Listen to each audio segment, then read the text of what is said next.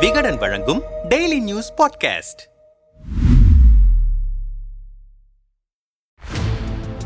ஈரோடு கிழக்கு தொகுதியில் அதிமுக சார்பில் இதுவரை வேட்பாளர் அறிவிக்கப்படவில்லை. இரட்டை இலை கிடைக்குமா என்ற எதிர்பார்ப்புடன் இருக்கிற எடப்பாடி அணியினர் இந்த தொகுதியில் முன்கூட்டியே தீவிர களப்பணியாற்றி வருகின்றனர். இதற்காக கட்சியின் அமைப்பு செயலாளர் செங்கோட்டையின் தலைமையில் முன்னாள் அமைச்சர்கள் உட்பட நூற்றி பதினேழு பேர் கொண்ட தேர்தல் பணிக்குழு அமைத்து தீவிரமாக தேர்தல் பணிபுரிய தொடங்கியிருக்கின்றனர். இந்த தொகுதியில் மொத்தம் இருநூற்று முப்பத்தி எட்டு வாக்குச்சாவடிகள் அமைக்கப்பட்டிருக்கின்றன. மொத்தம் பன்னிரண்டு சதுர கிலோமீட்டர் பரப்புக்குள் ஈரோடு கிழக்கு தொகுதி அடங்கிவிடுகிறது. இரண்டு லட்சத்து இருபத்தி ஆறாயிரத்து தொள்ளாயிரத்தி முப்பத்தி ஆறு வாக்குகள் அடங்கிய இந்த தொகுதியில் ஈரோடு மாநகராட்சியில் மொத்தம் அறுபது வார்டுகளில் முப்பத்தி மூன்று வார்டுகள் இந்த தொகுதியில் இருக்கின்றன. இந்த வார்டுகளில் தற்போது இருபத்தெட்டு திமுக கவுன்சிலர்களும் மூன்று காங்கிரஸ் கவுன்சிலர்களும் ஒரு மதிமுக கவுன்சிலரும் ஒரே ஒரு அதிமுக கவுன்சிலரும் இருக்கின்றனர். பெரும்பாலான வார்டுகளில் கவுன்சிலர்கள் திமுக கூட்டணி வசம் இருப்பதால் இங்கு களப்பணியை தீவிரப்படுத்தினால் மட்டுமே வெற்றி கோட்டையை எட்டுப்பிடிக்க முடியும் என்று எதிர்க்கட்சித் தலைவர் எடப்பாடி பழனிசாமி கருதுகிறார். இதற்காக வியூகம் அமைத்து களப்பணியில் தீவிரமாக வாக்குகளை சேகரித்து வருகின்றனர் அதிமுகவினர். ஒவ்வொரு முன்னாள் அமைச்சருக்கும் ஒன்று முதல் இரண்டு வார்டுகளை பிரித்து அவர்களது மாவட்டத்தில் இருந்தும் அழைத்து வரப்பட்ட அதிமுக தொண்டர்கள் மூலமாக வாக்காளர் பட்டியலை சரிபார்த்து வருகின்றனர். அவர்கள் ஒவ்வொரு வீதிக்கும் சென்று வாக்காளர் பட்டியலில் உள்ள நபர்கள் அங்கேயே குடியிருக்கிறார்களா? வெளியூரில் பணிபுரிபவர்கள் எத்தனை பேர்? இறந்து போன வாக்காளர்கள் எத்தனை பேர்? என்ற புள்ளி விவரங்களையும் குடியிருப்போரின் செல்போன் எண்களையும் சேகரித்திருக்கின்றனர். இவ்வாறு மொத்தமுள்ள ஒன்பது பகுதிகளிலும் சேகரிக்கப்பட்ட புள்ளி விவரங்கள் அடங்கிய பட்டியலை ஏற்கனவே நியமிக்கப்பட்டிருக்கிற பகுதி வாரியான பொறுப்பு வகிக்கும் முன்னாள் அமைச்சர்களின் வசம் நேற்று மாலை வழங்கப்பட்டது. ஒவ்வொரு வாக்குச்சாவடியிலும் வசிக்கும் வாக்காளர்களின் பெயர் பட்டியலை தனித்தனியே வெட்டி நோட்டு புத்தகத்தில் அதை ஒட்டி வாக்காளர்கள் அனைவரின் புள்ளி விவரங்களையும் பக்காவாக அதிமுக தொண்டர்கள் சேகரித்து வருகின்றனர். இதைத் தொடர்ந்து நேற்றிரவு ஏழு மணி அளவில் தொகுதியில் உள்ள கருங்கல்பாளையம் வீரப்பன் சத்திரம் சூரம்பட்டி பீபே அக்ரஹாரம் அசோகபுரம் பெரியார் நகர் உள்ளிட்ட ஒன்பது பகுதிகளிலும் இருந்து சேகரிக்கப்பட்ட அனைத்து புள்ளி விவரங்கள் அடங்கிய தகவல்களுடன் எடப்பாடி பழனிசாமி தலைமையில் நடைபெற்ற தேர்தல் பணிக்குழு ஆலோசனை கூட்டத்தில் அதிமுகவினர் பங்கேற்றனர். ஈரோடு வில்லரசம்பட்டியில் உள்ள தனியார் ரிசார்ட்டில் உள்ள ஹாலில் எடப்பாடி பழனிசாமி தலைமையில் முன்னாள் அமைச்சர்கள் Sengottaiyan R P Udhayakumar Thangamani Velumani Natham Viswanathan M R Vijayabaskar doctor Vijayabaskar Dindigul Sreenivasan Pollachi Jayaraman K P Anbazhagan Sellur Raju உள்ளிட்டோர் ஆலோசனை கூட்டத்தில் பங்கேற்றனர். தனித்தனியே பகுதி வாரியாகவும் பூத் வாரியாகவும் சேகரிக்கப்பட்ட தகவல்களுடன் தேர்தல் களப்பணியாற்றியவர்களை அழைத்து அவர்களிடம் தொகுதி நிலவரம் குறித்து எடப்பாடி பழனிசாமி கேட்டறிந்தார். அவர்கள் கூறும் தகவல்களை சேகரித்துக் கொண்ட அவர் அதிமுகவுக்கு எந்தெந்த பகுதிகள் வீக்காக உள்ளது என்பதை குறித்துக் கொண்டார். இரவு ஏழு மணிக்கு தொடங்கிய இந்த ஆய்வுக் கூட்டம் இரவு பன்னிரண்டு மணி வரையிலும் நீடித்தது. பத்திரிகையாளர்கள் அச்சு ஊடகங்களை சேர்ந்த யாரையும் ஹாலுக்கு உள்ளே அனுமதிக்கவில்லை. புகைப்படமோ வீடியோவோ எடுக்க அனுமதி அனுமதிக்கப்படவில்லை முதற்கட்டமாக சேகரித்துக் கொண்ட தகவல்களில் அந்தந்த பகுதிகளின் வார்டு செயலாளர்கள் முன்னாள் இன்னாள் கவுன்சிலர்கள் துணையுடன் அதிமுகவுக்கு வாக்களிப்போர் எத்தனை பேர் என்ற விவரங்களையும் பூத் வாரியாக சேகரித்துக் கொண்டிருக்கின்றனர். இதன் அடிப்படையிலேயே இனிவரும் காலங்களில் வேலைகள் நடைபெறும் என பெயர் கூற விரும்பாத அதிமுகவை சேர்ந்த முக்கிய நிர்வாகி ஒருவர் நம்மிடம் கூறினார். இதுகுறித்து அந்த நிர்வாகி மேலும் நம்மிடம் கூறுகையில் தொகுதி முழுவதும் களப்பணியாற்றியதில் பல இடங்களில் தூய்மை பணியாளர்களில் பலரும் மாநகராட்சி தூய்மை பணிகளை ஒப்பந்த பணிகளுக்கு வழங்கியதால் கடும் அதிருப்தி அடைந்திருக்கின்றனர். அவர்களில் பலரும் திமுக கூட்டணிக்கு வாக்களித்தவர்கள். அதேபோல இஸ்லாமியர்களின் வாக்குகள் கடந்த முறை எங்களுக்கு மிக குறைந்த அளவிலேயே கிடைத்தது. இம்முறை கூடுதலாக கிடைக்க வாய்ப்பிருக்கிறது. முதற்கட்டமாக எங்களது வாக்கு வங்கியை தக்க வைக்கவே முயல்கிறோம். கடந்த முறை தமாக சார்பில் யுவராஜா இரட்டை இலை சின்னத்தில் போட்டியிட்டு ஐம்பத்தெட்டாயிரத்தி முன்னூத்தி தொண்ணூத்தி ஆறு வாக்குகள் பெற்றார். இப்போதைக்கு எங்கள் இலக்கு கடந்த தேர்தலில் வாங்கிய வாக்குகள் குறைந்துவிடக் கூடாது என்பதுதான். கடந்த தேர்தலில் எட்டாயிரத்து தொள்ளாயிரத்தி நான்கு வாக்குகள் வித்தியாசத்தில்தான் வெற்றியை இழந்தோம். தொடர்ந்து களப்பணியாற்றினால் வெற்றி பெறுவோம் என்றார் நம்பிக்கையுடன்.